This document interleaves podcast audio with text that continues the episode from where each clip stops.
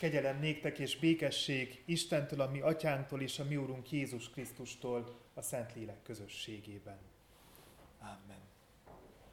A mi segítségünk legyen Istentől, aki Atya, Fiú, Szentlélek, teljes szent háromság, egy örök, igaz Isten.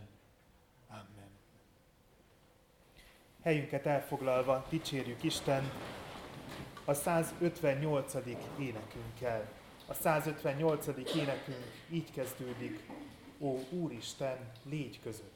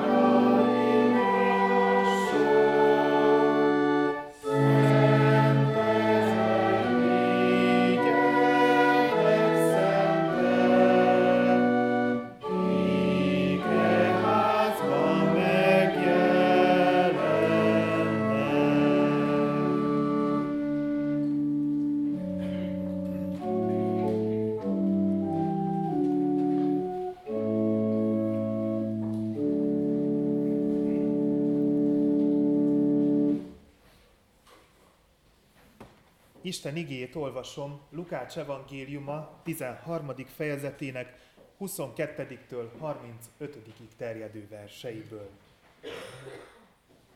Jeruzsálem felé menet városokon és falvakon haladt át, és mindenütt tanított.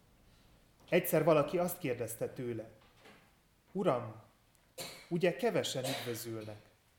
Ő pedig azt mondta nekik, küzdjetek azért, hogy bemehessetek a szoros kapun, mert mondom nektek, sokan próbálnak bemenni, és nem tudnak. Mert ahogy a ház ura felkel és bezárja az ajtót, ti már kívül állva kezditek az ajtót zörgetni, mondva, Uram, Uram, nyisd meg nekünk. Ő pedig azt feleli, nem tudom, honnan valók vagytok. Akkor majd kezditek mondani, te előtted ettünk és ittunk, és az utcáinkon tanítottál. Ő pedig azt válaszolja, mondom nektek, nem tudom, honnan valók vagytok. Távozzatok tőle minnyájan ti gonosztevők. Ott sírás és fogcsikorgatás lesz, amikor látjátok Ábrahámot, Izsákot és Jákobot, és a profétákat mind az Isten országában, magatokat pedig kirekesztve onnan. És jönnek napkeletről és napnyugatról, és északról és délről, és letelepednek az Isten országában, mert vannak utolsók, akik elsők lesznek, és vannak elsők, akik utolsók lesznek. Még abban az órában jött hozzá néhány farizeus, és azt mondták neki, menj, hagyd el ezt a helyet, mert Heródes meg akar ölni. Erő így válaszolt, menjetek, és mondjátok meg annak a rókának, íme ma és holnap ördögöket űzök ki, és gyógyítok, és harmadnapon célba érek de nekem ma és holnap és azután úton kell lennem, mert nem lehetséges, hogy a próféta Jeruzsálemen kívül vesszen el. Jeruzsálem, Jeruzsálem, aki megölöd a prófétákat és megkövezed azokat, akik hozzád küldettek. Hányszor akarta egybegyűjteni gyermekeidet, mint a tyúk a csibéjét a szárnyai alá, és ti nem akartátok. Íme pusztán hagyatik a házatok, és bizony mondom nektek, hogy addig nem láttok engem, amíg el nem jön az az idő, amikor ezt mondjátok. Áldott, aki jön az Úr nevében. A kegyelem Istene tegye áldotta az ő igéjét, hogy beszéde lakozzon bennünk gazdagon, és teremjünk áldott gyümölcsöket az ő dicsőségére. Imádkozzunk! Úr Isten, örökkévaló és mindenható atyánk, íme egybegyűltünk itt, és a szentek egyességében, az angyalok és üdvözült lelkek társaságában trónusod elé visszük áldozatunkat. Megvalljuk és megismerjük szent felséged előtt, hogy szegény bűnösök vagyunk. Bűnben fogantatva hajlandók minden rosszra, és soha meg nem szűnünk áthágni szent rendeléseidet. Mikor ezt cselekedjük, igazságos ítéletedből romlást és kárhozatot vonunk magunkra.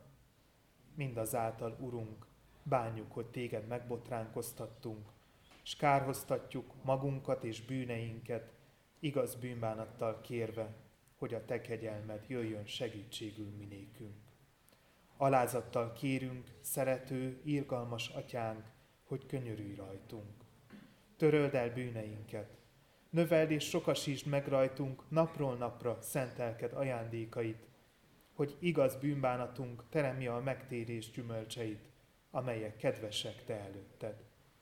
Vallást teszünk azért a te színed előtt, hogy egyszülött fiadba, a mi Úrunk Jézus Krisztusba vetjük egyedül hitünket és reménységünket, bizonyosak lévén afelől, hogy hitáltal részeseivé lehetünk a Te benne kijelentett kegyelmednek, melyet adj meg nekünk itt, és az örökké valóságban az ő nevéért. Amen. Miután megvallottuk bűneinket és bizonyságot tettünk hitünkről, halljuk meg Isten kegyelmes válaszát az ő igéje által.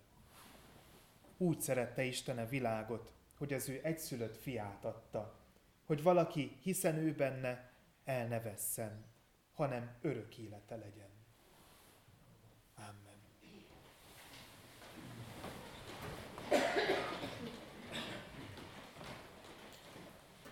Válaszoljunk Isten kegyelmére a 62. énekünk első három szakaszával.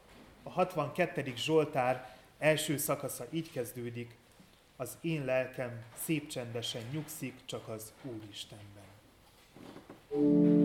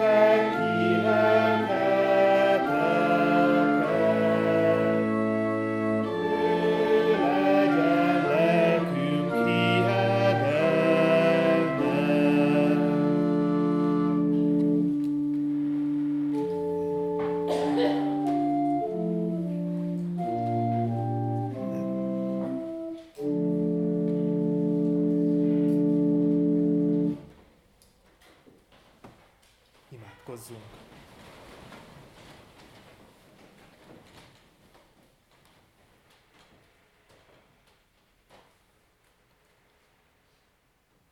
Menje Istenünk, benned nyugszik meg a mi szívünk. Benned, akiről tudjuk, hogy kegyelmes és szerető mennyei édesatya vagy. Benned, aki szent fiadat küldted el értünk a világba. De sokszor bizony túlságosan megnyugszik a szívünk. Sokszor már-már úgy gondoljuk, hogy biztos a helyünk nálad. Sokszor úgy gondoljuk, hogy már nem is kell törekednünk arra, hogy készen álljunk Szent Fiad eljövetelére. És így olyanokká válunk, mint azok, akikről az igében olvastunk.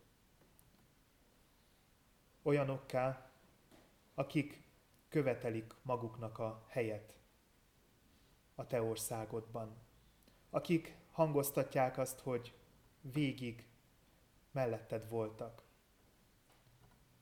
de nem minden esetben lélekben is.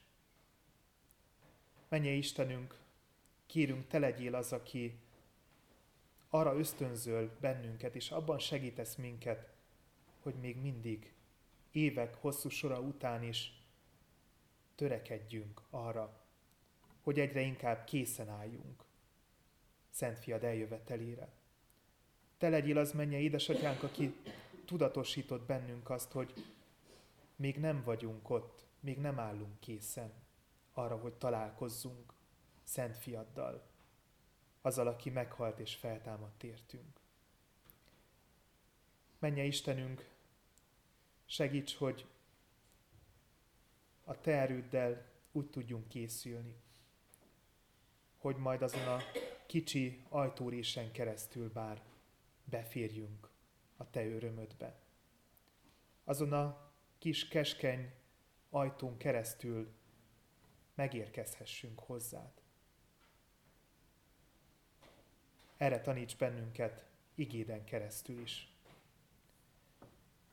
Add Istenünk, hogy szent igéd megerősítsen bennünket, és arra indítson, arra ösztönözzön. Törekedjünk még tisztábban és még neked tetszőbben élni a mindennapokban. Te áldottá kérünk igédet ezen a vasárnap délelőttön, és arra kérünk, te áldottá az elkövetkező napokban, a hétköznapokban is, hogy megélve azt, amit Szent Igét tanít, tudjunk áldássá és iránymutatókká válni mások számára. Jézus nevében kérünk, hallgass meg könyörgésünk szavát, áld meg Isten tiszteleti együttlétünket, és add, hogy örvendjünk a Te jelenlétednek, és annak, hogy együtt vagyunk jelen nevedben. Amen.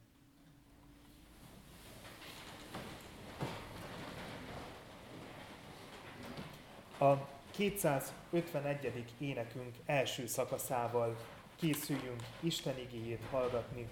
A 251. énekünk első szakasza így kezdődik, Jövel Szentlélek Úristen.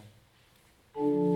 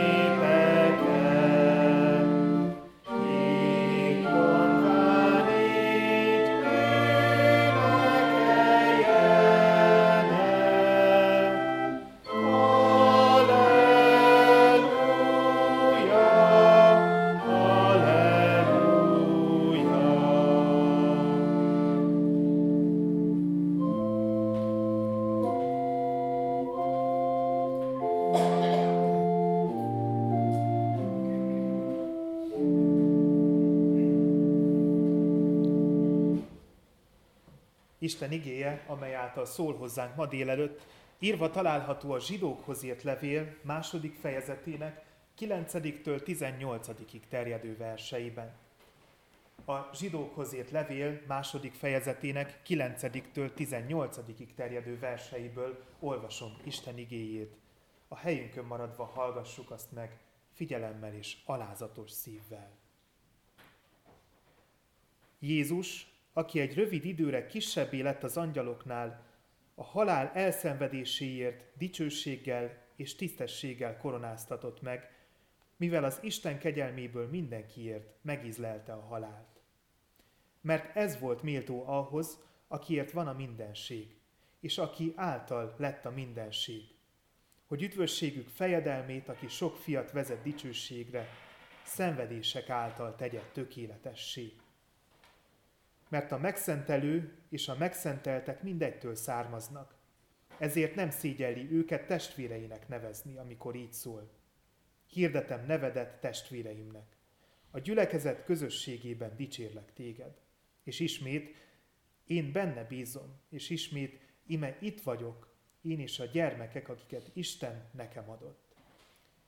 Mivel a gyermekek test és vér részesei, ő is hozzájuk hasonlóan részese lett ezeknek, hogy a halál által megsemmisítse azt, akinek hatalma van a halálon, tud illik az ördögöt, és megszabadítsa azokat, akik a haláltól való félelem miatt egész életükben rabok voltak.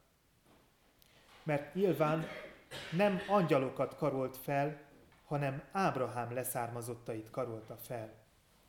Ezért mindenben hasonlóvá kellett lennie testvéreihez, hogy irgalmas és hű főpap lehessen, az Isten előtti szolgálatban, hogy engesztelést szerezzen a nép bűneiért. Mivel maga is kísértést szenvedett, segíteni tud azokon, akik kísértésbe esnek. Mivel maga is kísértést szenvedett, segíteni tud azokon, akik kísértésbe esnek.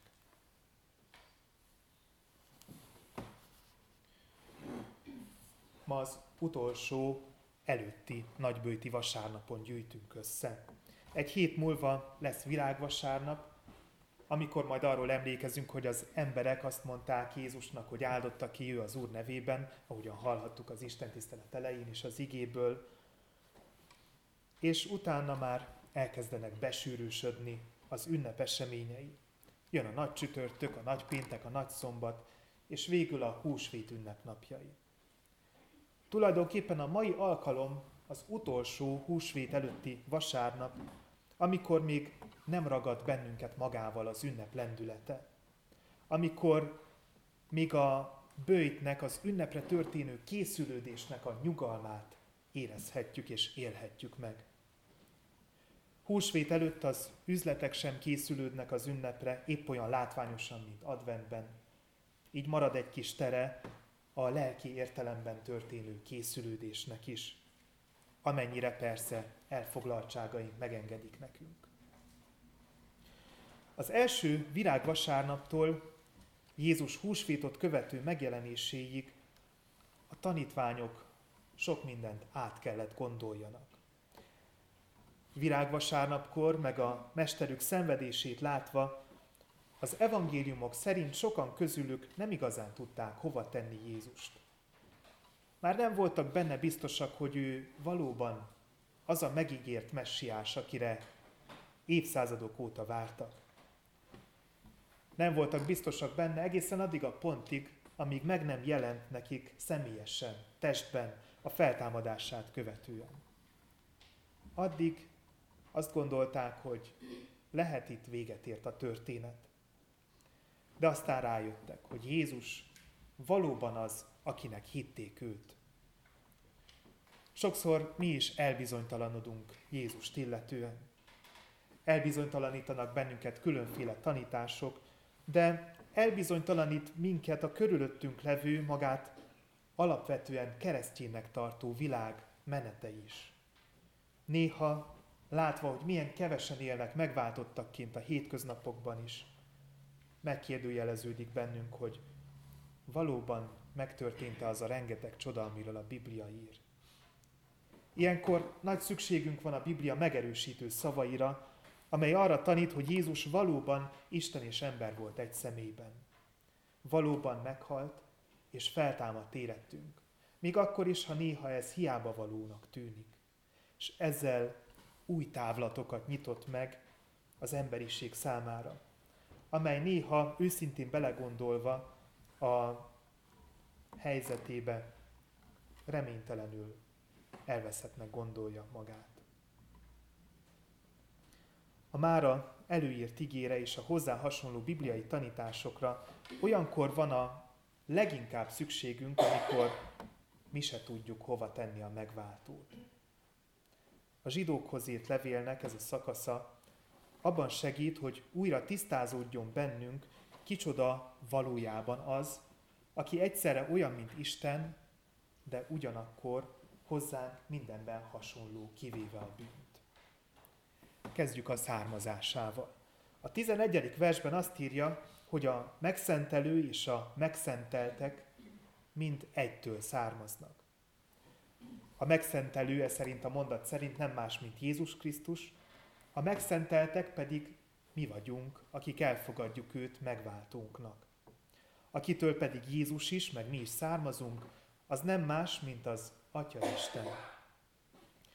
Tudnunk kell azonban, hogy bár Istentől származunk, mint ő, mégsem emlegethetjük magunkat egy lapon Jézussal. Már az U1ház tanítói foglalkoztak ezzel a kérdéssel. Mi keresztjének az ő tanításuk nyomán úgy hisszük, hogy Jézus bár a teremtés előtt létezett, mert ő az atyától született, míg mi csupán teremtmények vagyunk, mi csak a teremtést követően válhattunk valósággá. Őseink teremtésekor így Jézus már jelen volt, részt vett a világ alkotásában. Hogy hogyan váltunk mégis Isten fiaivá, arról a Káti azt tanítja, hogy egyedül csak Krisztus Istennek örök természete szerint való fia, minket pedig Isten ő érette, kegyelemből fogadott gyermekeivé. Mi neki köszönhetjük azt, hogy Isten gyermekeinek fogad el bennünket. Neki köszönhetjük azt, hogy a mindenható kötődése hozzánk Jézus váltsághalála óta sokkal személyesebb, mint az alkotónak az alkotásához fűződő viszonya. Az Úr számára Jézusért mi fontosabbak vagyunk, mint bármely más alkotása. Olyanok vagyunk neki, mintha a gyermekei lennénk. Amikor valami rosszra vetemednénk, vagy amikor a kísértések már-már erőt vesznek rajtunk, gondoljunk erre, hogy Jézusnak mennyire kedvesek vagyunk. És a hitünk által kapaszkodjunk belé, aki maga is kísértést szenvedett, így segíteni tud azokon, akik kísértésekbe esnek. Jézus származásának az ismerete már eleve sokat segít abban, hogy helyesen tudjunk viszonyulni hozzá. Az ige azonban arról ír, hogy milyen utat járt be értünk, ami megváltunk. Arról is értesülünk, hogy Jézus milyen csodálatos dolgot tett érettünk. Hogyan ereszkedett le hozzánk azért, hogy felemeljen bennünket. Isten fia úgy döntött, hogy egy rövid időre olyan lesz, mint mi. Felvállalta, magára öltötte emberi mi voltunkat, határaival, korlátaival együtt. És úgy küzdött meg a gonoszszal. Jézus a fair play, az igazságos küzdelem mellett döntött, hogy bennünket teljes mértékben szabaddá tegyen. Nem úgy lépett fel az érdekünkben, mint egy úr az alatvalóiért, hanem olyanná vált életünk, mint közülünk bárki. A sátán joggal gondolhatta azt, hogy van esélye legyőzni őt. Miután meggyőződött róla, hogy Jézus emberi lett valóban, a 40 napos bőjtöt követően nem jött belőle elő isteni természete, hanem valóban megüresítette önmagát és szolgai formát vett fel. Ő, aki Istennel egyenlő volt, egy rövid időre kisebb élet még az angyaloknál is, ahogy a kilencedik versben olvassuk. Jézus nagy mélységbe ereszkedett le érettünk. Ő, aki az atyával együtt az angyaloknak parancsolt, olyanná lett, mint egy hétköznapi ember. Így szállt szembe a szemébe nevető gonoszsággal, és így karolja fel Ábrahám lelki értelemben vett leszármazottait. Azokat is, akik a levél címzetjeiként elmondhatják magukról, hogy Ábrahám test szerint is az ősatjuk. Ők sokkal régebről ismerik az atyát, ami bizonyos értelemben előny, de ugyanakkor nehézség is számukra. Izrael népéről van itt szó. Ha azonban valóban hinni tudnak az egyedül üdvözítő Jézus Krisztusban, akkor nekik is ott a helyük mellette. Ők is bemehetnek Isten örömébe, azon a résnyire nyitott ajtón keresztül, amelyről Lukács evangéliumában hallottunk. Elsőre úgy tűnt, hogy Jézus, amikor a gonoszszal küzdött, alul maradt a küzdelemben. A tanítványok azért is hitték közvetlenül a nagypéntek eseményeit követően, hogy ő nem lehetett Isten fia, mert úgy hitték, hogy Isten erősebb a sátánnál, és az nem lehetséges, hogy a sátán legyőzze azt, aki tőle érkezett. De nagypénteken Jézusban az ember küzdött, és az ember mellett az Isten szenvedett. És Jézus által végül az ember győzött. Egy pillanatra úgy tűnt, hogy a gonosz erőinek sikerült elhallgattatnia őt, de feltámadását követően világossá vált mindenki számára, hogy amiket tanított, azokat nem lehet véka alá rejteni, elnémítani. Jézus szavait visszhangozzák az egyház élő kövei, az apostolok Péterrel a kősziklával az élen. És az ő ige hirdetésük nyomán mi is ugyanezt tesszük, megélve a hitünket és beszélve róla. Az igazságot nem lehet elhallgattatni, különösen igaz ez a legtisztább igazságra nézve. Azért is döntött amellett, hogy emberi lehetőségeinket használva győzi le a bűn és a sátán hatalmát, mert ő egy igazi szabadító. Nem rabságból rabságba taszít bennünket, a bűn rabjaiból nem Isten rabjaivá válunk, hanem előbb teljesen szabadokká leszünk. Így szabadított meg minket, akiket Jézus megismerése előtt a halál félelem miatti rabság határozott meg. Minket, akik egykor úgy gondoltuk, hogy a földi életen túl semmi sincs, és ezért nem tartottuk igazán fontosnak a mennyei kincseket. De akik tudjuk most már, hogy Jézussal az élet jóval több, mint amennyinek az életünk földi határai miatt gondolnánk. Jézus türelmesen megvárja, hogy ezt felismerjük. Türelmesen megvárja azt, hogy megszülessen bennünk a döntés a mellette való elköteleződésre és egy egész életünk van rá. Jézus szeretné, ha jól átgondolnánk, és aztán valóban készen állnánk arra, hogy meggyőződésből kövessük azt az utat, amelyen majd vele, mint feltámadottal találkozhatunk, a földi élet után, amikor visszatér az ítéletre. A mai igénk, amellett, hogy Isten fia testvérünké vált, és emberként szállt szembe a gonoszszal, felkarolva az emberiséget, még egy fontos üzenettel bír számunkra. Jézusnak mindenre fel kellett készülnie. Azt olvassuk az igében. Ahogyan nekünk is fel kellett, illetve fel kell készülnünk arra, hogy meghozzuk a döntést, amelynek a nyomán elköteleződünk mellette. A tizedik versben azt olvassuk, hogy Isten szenvedések által tette tökéletessé Jézust. A szenvedés, főleg az értelmetlen szenvedés egyértelműen olyasmi, amit nem szeret az ember.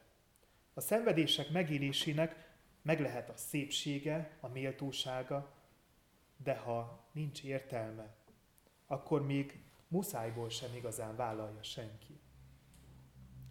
Sokszor ezt tapasztaljuk akkor is, amikor például kisebbségi létünk nehézségeiről van szó, ha nem látjuk az értelmét, és főleg, ha nem muszáj átmenni a szoros kapun, a keskeny úton, akkor lehet mindannyian inkább elkerülni a velejáró kényelmetlenségeket. Az igében azonban arról van szó, hogy a szenvedés tökéletessé tesz. És amikor itt azt olvassuk, hogy tökéletesség, akkor nem a hibátlanságról van szó, hanem egy felkészülési folyamatnak a végéről, az alkalmasságról, amikor alkalmassá válik valaki valamire. Az Isten tisztelet elején hallott igében azt mondja Jézus, hogy mondjátok meg annak a rókának, azaz Heródesnek, hogy íme ma és holnap ördögöket űzök, és gyógyítok, és harmadnapon célba érek. Itt ugyanazt a szót használja az ige eredeti szövege, mint a tökéletesség esetében. Jézus azt üzeni Heródesnek, hogy harmadnapon majd készen áll a szenvedésre. Ebben az értelemben tökéletes, alkalmas lesz annak a beteljesítésére, amit magára vállalt. A Földön történő felkészülése első lépéseit akkor tette meg Jézus, amikor a pusztában 40 napig bőjtölt. Erre emlékeztünk a nagy bőjt elején. Az utolsó simításokra pedig akkor került sor, amikor a Gecsemáni kertben elfogatása előtt gyötrődött. Miközben a tanítványok békésen aludtak az utolsó vacsorát követően. A mi szenvedésünknek, lemondásainknak, bőjtünknek is az a legfőbb értelme, hogy alkalmasakká, készekké váljunk Krisztus követésére. Azt hiszem mindannyian belátjuk, hogy míg tart a földi élet, egyikünk sem lesz hibátlan. De Isten kegyelméből sok-sok év alatt, sok-sok keskeny utat megjárva, szoros kaput átlépve eljuthatunk oda, hogy elmondjuk magunkról, most már készen állunk arra, hogy találkozzunk megváltó Krisztusunkkal. Készen állunk arra, hogy találkozzunk vele, aki emberi lett értünk, és akiért mi Isten gyermekeinek mondhatjuk magunkat. És akiért nem félünk az elmúlástól, hanem szabadon, saját döntésünk nyomán az életünket készek vagyunk neki szentelni. Annak szentelni, akire gondolva mindig elönti a hála a szívünket. Amen.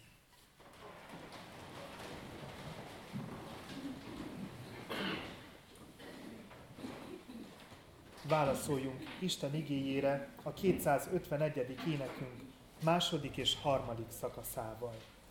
Te szentségnek új világa, vezérei igéd útjára. Így kezdődik a 251. ének második szakasza. thank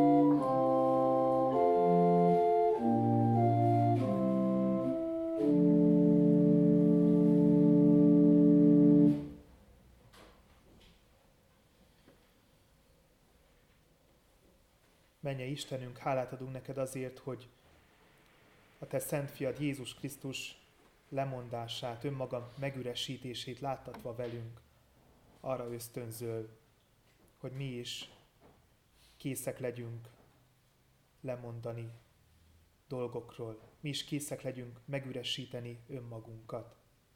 Mi is készen álljunk arra, hogy mindent átadjunk neked.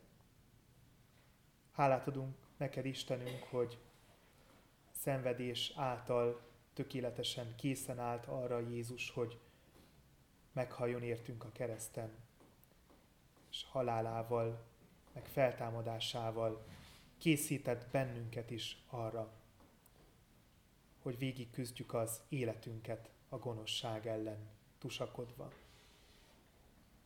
Menje Istenünk, mindannyian meg szeretnénk állni a Te színed előtt. Mindannyian találkozni szeretnénk Jézussal az utolsó ítélet előtt. És mindannyian szeretnénk előre tudni azt, hogy Te majd kedvesen fogadsz bennünket, és pozitív ítéletet hozol velünk kapcsolatban. Menje, édesatyánk, add, hogy tudjuk elfogadni, hogy ez egyedül Szent Fiadnak, Jézusnak köszönhetően lesz lehetséges.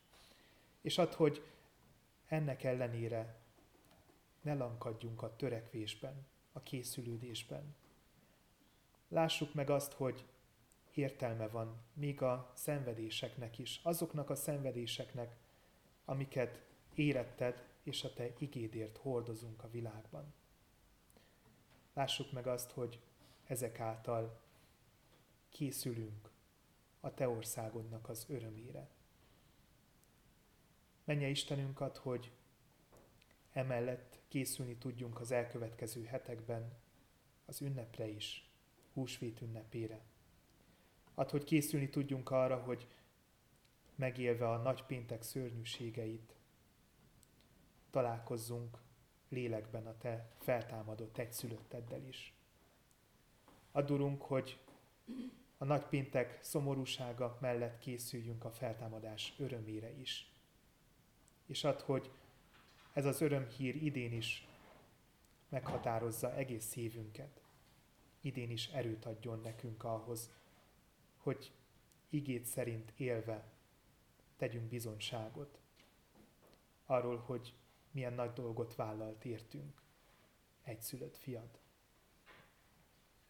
Az ő nevében kérünk, hallgass meg most is a mi könyörgésünk szavát. Légy mellettünk, és légy azok mellett, akiknek különösen kijut mostanában a szenvedésből, a betegségből, a nehézségekből, és te legyél az, aki mindig reményt adsz azoknak, akik benned hisznek és reát tekintenek. Amen. Bizalommal tárjuk fel szívünket Isten előtt.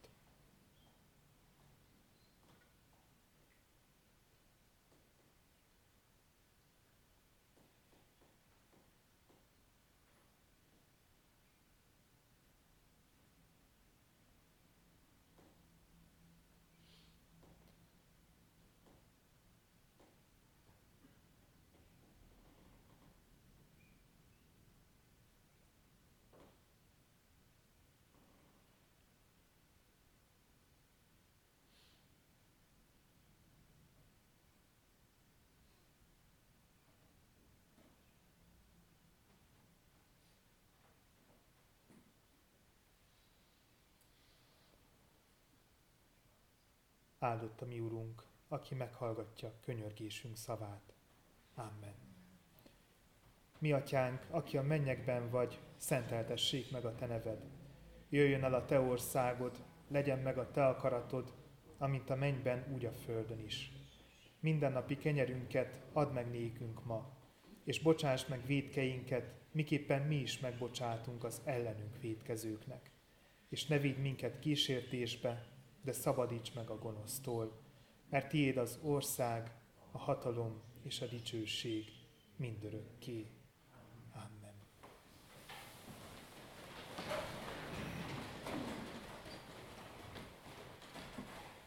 az adakozást ajánlom testvéreim segítő indulatába, tudva, hogy a jókedvű adakozót szereti, megáldja a mi Istenünk. Kegyelettel és a gyászoló család iránti részvétel emlékezünk meg ezen a mai Isten tiszteleten Balog Sándor testvérünkről, akit az elmúlt héten kísértünk el a sírhelyéhez, földi élete utolsó állomásához. Balog Sándor testvérünk 1955. augusztus 11-én született, szülei Balog Mihály és Anna második gyermekeként. Fiatal korától a február 16 üzemben dolgozott, később innen is ment nyugdíjba. Feleségével, Piroskával 1977-ben házasodtak össze. Piroska Sándor testvérünk első szerelme volt. Két fiúgyermekük született, Sándor az esküvőjüket követő évben, Zoltán pedig 1986-ban. 2004. január 31-én felesége tragikus hirtelenséggel elhunyt, egyik napról a másikra özvegyen maradt 48 éves korában. 18 évig élt özvegységben felesége halálát követően. A romnási öregotthonban hunyt el, ahol majdnem egy fél éven keresztül gondozták őt. Emlékét szeretettel őrzi két fia, mennyei, két unokája, testvérei, családjukkal együtt, az unoka testvérei, szomszédai, barátai, és mindannyian, akik ismerték, szerették őt. Koporsója mellett Sámuel második könyve 12. fejezetének a 23. verse vigasztalta az egybegyűlteket. Én megyek ő hozzá, de ő nem jön ide-vissza hozzám. Legyen áldott elhunyt testvérünk emléke.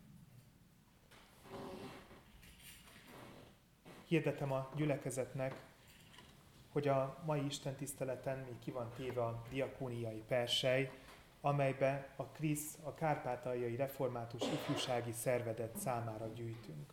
Ma délután négy órától a Kárpátaljai Laudis együttes lesz a vendégünk, az ő szolgálatuk nyomán épülhetünk, szeretettel várunk erre az alkalomra minden gyülekezeti tagot, különösen a fiatalokat, de azokat is, akik már tapasztaltabbak, idősebbek.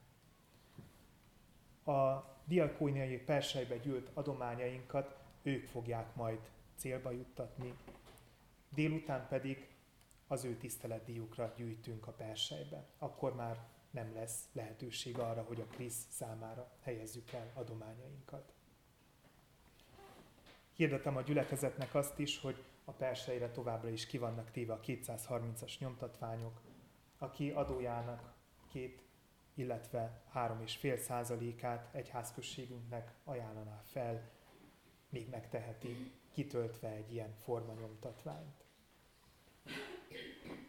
Hirdetem azt is a gyülekezetnek, hogy elindult Kisbácsban a nyugdíjas klub, a Kisbácsi Ifjúsági Házban. Csütörtökön 5 órától megvolt az első alkalom, és a következő csütörtökön is lesz egy alkalom az összegyülekezésre, ugyancsak 5 órától szeretettel várnak mindenkit a Kisbácsi Ifjúsági Házba csütörtökönként délután 5 órától nyugdíjas klubban. Hitvallásra készülve a 400, a 372. énekünket énekeljük el. 372. énekünk így kezdődik. Hű pásztorunk, vezest a te árvanyájadat.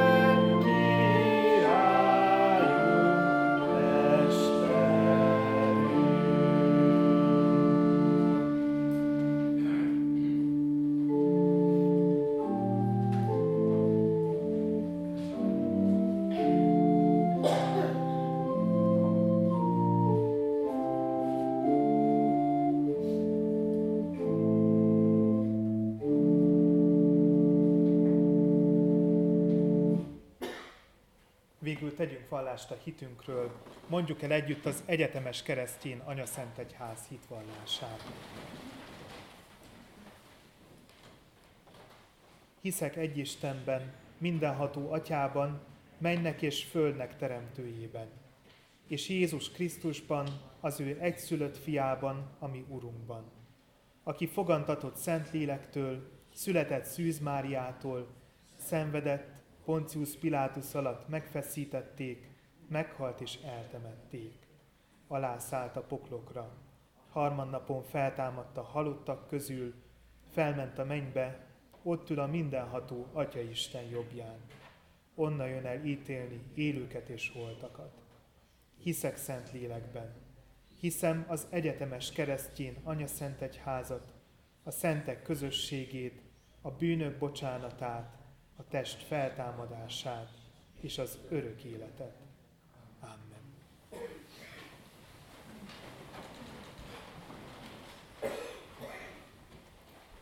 Áldásra várva a 423. énekünkkel dicsérjük Isten. A 423. énekünk első szakasza így kezdődik, csak vezes Uram végig, és fogd kezem. thank you